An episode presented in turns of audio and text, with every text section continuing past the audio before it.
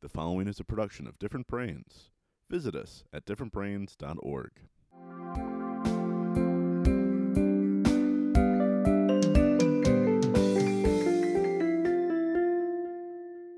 Hi, I'm Dr. Hackie Reitman. Welcome to another episode of Exploring Different Brains. And today I'm very excited because we have coming with us all the way from Ireland Jude Morrow who wrote the Amazon best selling book, Why Does Daddy Look So Sad? And it's a tremendous journey he's had, and I'm going to let him tell you all about it. Jude, welcome to Different Brains. Thank you, Hackie. Good evening. How are you? It's very good. So it's evening in Ireland and it's daytime here in Fort Lauderdale, Florida. Yeah. Tell us what inspired you to write Why Does Daddy Always Look So Sad? Well, one day, just sitting here at home, I was looking through old notebooks, old diaries that I'd had over the years. And it's very unusual that I would keep diaries because often, whenever I write my thoughts down, this was even before I wrote anything seriously, I would have destroyed them at the end. I would have burned them because they're not normally for public consumption. But somehow, some uh, diaries I'd kept, and the spoiler alert, I had uh, gone through various therapies in my early adulthood, and I'd kept the diaries. They'd been spared from being destroyed. And I just thought, wow, you know, all the, the homeworks and the tasks I had to do in between therapy sessions, I documented all of them and kept them. And I realized where I'd come from being a small child who had severe communication difficulties, was almost um, excluded from school, to getting to where I am now, which is a social worker and proud dad of a six year old son. Whenever I looked through the, the notebooks again, I thought I will put all of these in chronological order and write a story so that perhaps Ethan would know later in his life who I I am, who where I came from and who I came to be. And whenever I was in the middle of writing the book, I, would read I'd read lo- a lot of autism literature, and all of it seemed to be centered on parenting advice for people with autistic children. Now, I was one of those autistic children, and now I'm six foot four and I have a beard. I, I, I just came to realize that there just doesn't seem to be an awful lot of information guidance or positive stories that are told from the perspective of adults who live with autism every day, like me. Whenever I turned 18, I realized I was out in the world on my own, and I had some supports whenever I was in school that stopped whenever I reached adulthood. And at that point in my mind, I thought, okay, well, having autism was something I went through as a child. I no longer have it and I will ride off into the sunset and continue with the rest of my life. And it was only whenever Ethan was on his way that some of the traits that I thought I'd left behind in childhood decided to come back. Um, I was so dependent on structure and routine that in my mind I collapsed completely. So I just came to realize that I sh- surely can't be the only person in this position. Surely, out of the many, many diagnosed autistic children, many of them are now parents themselves or will become parents one day that may identify with some of the issues I had whenever I was uh, at the start of the journey to becoming a dad myself. So that's the main reason I wrote the book. Well, we're so glad you did because we need all the perspectives we can get so people don't feel like they are the Lone Ranger. Of course. Now, you came from being nonverbal? Yes. And when were you first diagnosed? Well, I was first diagnosed formally whenever I was 11. I did display some developmental delays whenever I was a small child. I was quite aggressive. I had I had very limited speech and very limited tonal ranges. So my speaking voice was shout or silence or scream or silence. Uh, there was there was no in between. There was no recognizable tonal range throughout. Whenever I did the research for the book, I actually asked my own doctor for some information, you know, about my early life, and the word autism didn't really make an appearance too much later on because whenever I was at the start of the process in the middle of the 1990s, autism wasn't as widely discussed or accepted as perhaps it would be now.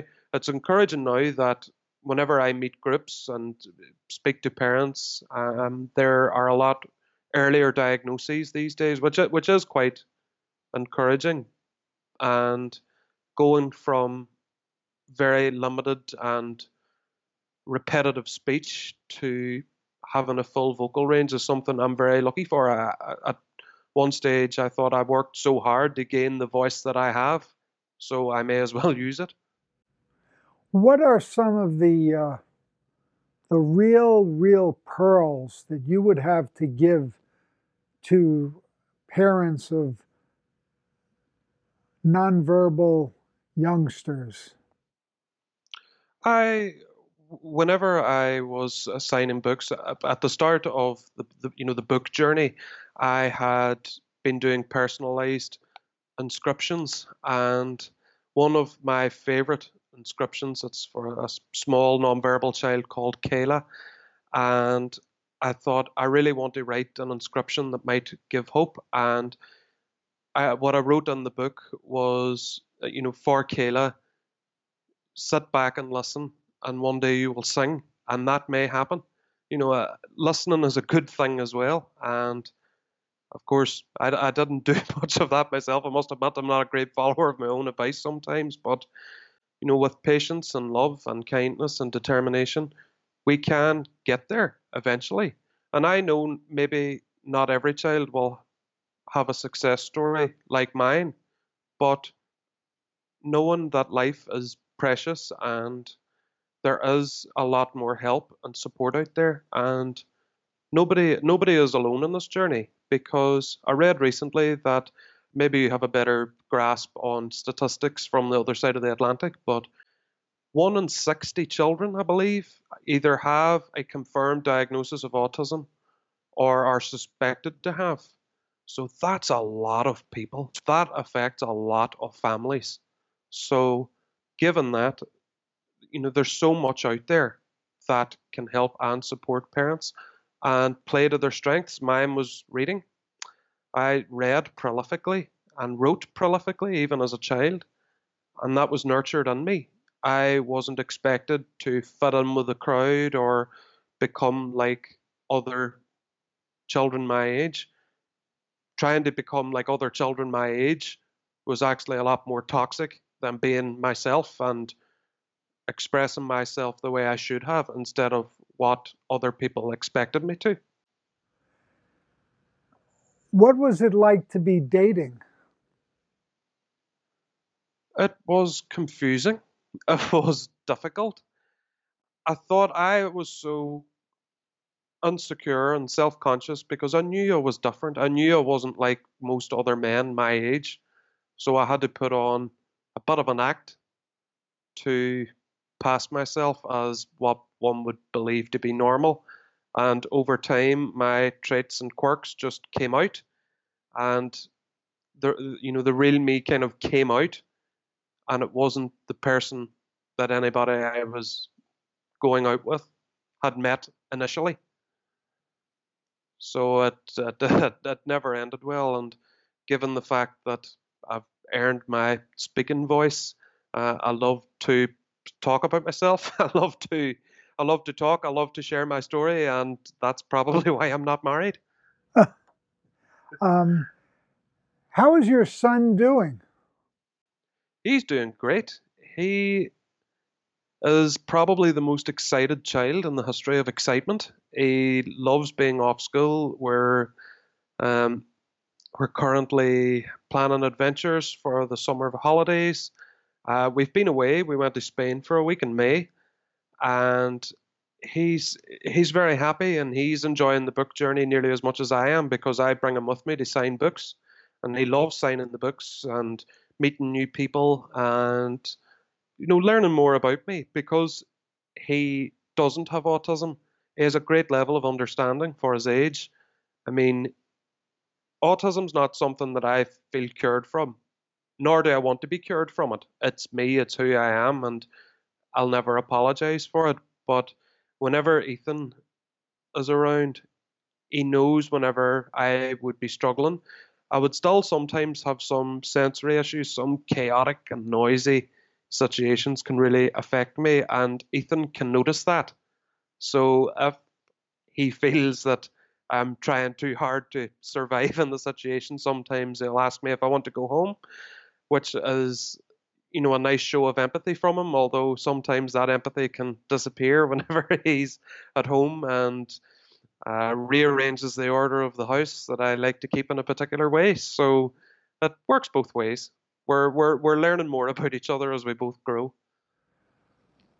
What were the biggest challenges for you in having a positive routine as you transitioned into parenthood whenever I was uh, on, whenever I had classroom assistants, whenever I was in my teenage years at secondary school, you know, knowing the order of my day, having a diary for lessons and what I would do when I got home, and knowing exactly what was in front of me at every stage was the most important thing for me. And whenever I went to university, I kept to the same routine, the same style, of learning style the same, pretty much social style as well, going to certain places with certain people at certain times and so on. And whenever I found that fatherhood was coming, I wanted to know everything. I wanted to know what was happening, what things would be like when he was born, and the words you have to be patient or you need to wait and see were phrases that my brain just could not compute and I just pretty much drove myself crazy with the unknown. I, I hadn't learned to cope with the unknown yet at that stage because I had focused my own thought processes on controlling my own routine and my own diary so much. But then, whenever Ethan was coming along, that would all have to change. So, everything that I'd ever learned and had ever known would have to change pretty much overnight whenever he was born. And it was difficult whenever he did eventually come. What were some of the most useful tools for you to use with your autism as you transitioned into fatherhood? Well, keeping, I know that structure, routine, and boundaries are positive for children. I I'm good at planning things and thinking ahead in that way. But over time and going through the therapies that I did, I just had to let go, although slowly and in stages, because I had an awful fear that Ethan perhaps could have been the same as me, uh, that he could have been autistic as well. That's a realistic fear that I did have at the time, that genetics would play a role. And whenever I was small, I couldn't go to parks or pretty much anywhere because if I had a meltdown or I became aggressive, it was very difficult for my mum to take me anywhere. And I knew that there was a small chance that Ethan could be like this, and I think it made me slightly overbearing in his first few years. If he played, I didn't really give him the, the space to to grow or spread his wings. Uh, the, the way I kind of think about it was that unconsciously and without my knowing so, I kind of kept him caged when I think it's just his feathers were just too bright, and over time I had to you know, give Ethan that space and watch him grow and flourish. And seeing that was so rewarding that it was worth maybe thinking and changing how I felt about things and how I went about my daily routine. Tell us about Ethan's mom. Ethan's mom, well, myself and Ethan's mom have been separated for quite some time, almost uh, just shortly after he uh, was was was born. Um, we we keep in regular contact. She's very supportive, and she's supportive of me and him because I think she's one of the first people that I actually told about my autism, and it was able to build, you know, a foundation of understanding between the both of us, even though we parent Ethan separately in our separate houses. She understands that I I am who I am and uh, is quite accommodating and, and kind to that. And for that, I'm quite grateful and lucky that she has been understanding very much so so far. Um, how do you work the uh, custody arrangements? Well, uh, Ethan would be here, uh, plenty, be here a couple of nights a week, and my parents would collect him from school. They've taken early retirement because of um, their own health issues and so on. So they are happy to babysit him during the day while we both work. And yeah, I can I can see him anytime if he wants to come over, he can. Um, because he loves getting caught up in all the, the excitement with the book and speaking to new people. So she very much enjoys the journey that we're both on as well. That's great. How old is Ethan now? He's six. He was six uh, on the 23rd of July. Great. It's a great, great age. Um, how can our audience here at Different Brains get in touch with you or learn more about you? Well, I love speaking to new people. I have an email address which is judemorrowbooks at gmail.com. I am on Twitter at judemorrow10. I have my own author page on Facebook, which is just Jude Morrow Author. I have my own website uh, at www.judemorrow.com, which I release, I try to at, at least uh, release a, a two weekly blog uh, about different things that matter to me, about autism and things that I feel, um, and just my thoughts, just opening up discussion within the autism community in general. And on Instagram, I'm at Jude Morrow as well. So I, I love getting messages. I love discussing my, my book with people. Here it is. And it's it's it's really been it's really been a great journey and I am more than happy to speak to anyone and everyone about my story and I love hearing other people's stories just as much and my so-called digital door is open to everyone. That's great. That's great. Why is daddy so sad? Um, Jude, what what is the biggest misconception about autism from your point of view, would you say? My biggest misconception about autism is that it's a disease or a disorder or it's near, nearly like a condition. I, I believe that autism is a difference that has to be celebrated. I love the idea of neurodiversity. I like that people can have different preferences in terms of uh, whether it be uh, food, sensory issues, sexuality, anything.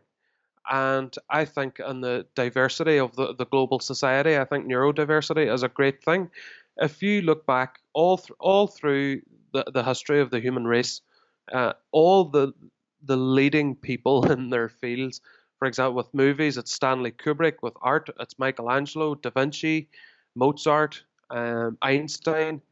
All have, w- with a certain degree of certainty, a diagnosis of autism, whether it be, you know, posthumous diagnoses of autism and I think that autism is a gift uh, instead of a curse. And I think the sooner people realize that know autism is a gift, I think acceptance and understanding will grow a lot more because with autism, I believe in, in, in, a, in, a, in a general sense, and I know this is hypothetical. There's, I'm, I'm not one for pseudoscience, but I'm one for, uh, you know, thinking you know, in a certain way. And I believe that people are born with a perhaps like a like an automatic safety net in their brain, um, whether that's a control for audio, for visual, for taste, for touch, uh, for social interaction. There's that safety net that's automatically built into the brain, and with autism, we don't have that. So we see the world in true color, and uh, we hear it and the you know the crisp sound that it is. And I think we, because of the logical way that my brain works, I think I can see the world for what it is. And as far as having autism is concerned, I believe that we're the enlightened ones. Autism, seeing the world without filters. Yeah. And sometimes it's maybe more beautiful, sometimes it's maybe a lot more ugly. I don't know, but uh, I can't swap my brain with someone else's. But even if I were given the choice, I don't think I would. Is there anything else you would like to share with our Different Brains audience that we might not have covered here? There's there's something that's been troubling me quite recently, and it goes back to the the autistic way of of taking things literally. I would take things literally, and a lot of social interactions. And I've noticed, a, a, you know, like a global campaign. I think it's centered more towards mental health. Although with autism, we we uh, there there is going to be overlaps somewhere, uh, and psychiatric guidelines. And I don't know if the slogan "It's okay not to be okay" is prevalent in America, is it, or Canada? Yeah, there's there's a big emphasis here. Um, for mental health saying it's okay not to be okay. And I, that that turn of phrase as an autistic person troubles me somewhat because whenever I realized I was different, I knew that I was feeling bad. I certainly wasn't happy. Um, you know, distinguishing distinguishing emotions is very difficult at the best of times. But whenever I was having that awful black sickening feeling in the pit of my stomach and reading slogans like "It's okay not to be okay." I would take I took that literally and thought, well, it's uh, it's that that's great. Uh, I'm not okay. That's a good thing. And the more I thought about it, the more I thought, is it really okay not to be okay? If you're not okay, should you not seek professional help? Um, because in all my research and Googling and reading, I've never found slogans such as "It's okay to have a broken leg" or "It's okay to have yellow fever." You know, I've I've I've I've never found things like that. So I think my ultimate uh, I kind of wish I had this as a pearl of wisdom whenever you asked it, but I'll, I'll keep it here at the end. Is that it's much better to seek help, seek professional help. There is help and guidance out there for improving your mood and well being. Jude Morrow, author of Amazon's bestseller, Why Does Daddy Always Look So Sad? Coming to us at Different Brains all the way from Ireland, and we really appreciate you taking the time, Jude, to be with us. Oh, thank you very much for having me. Anytime at all. Exploring Different Brains is a production of Different Brains, Inc. For more information, visit us at differentbrains.org.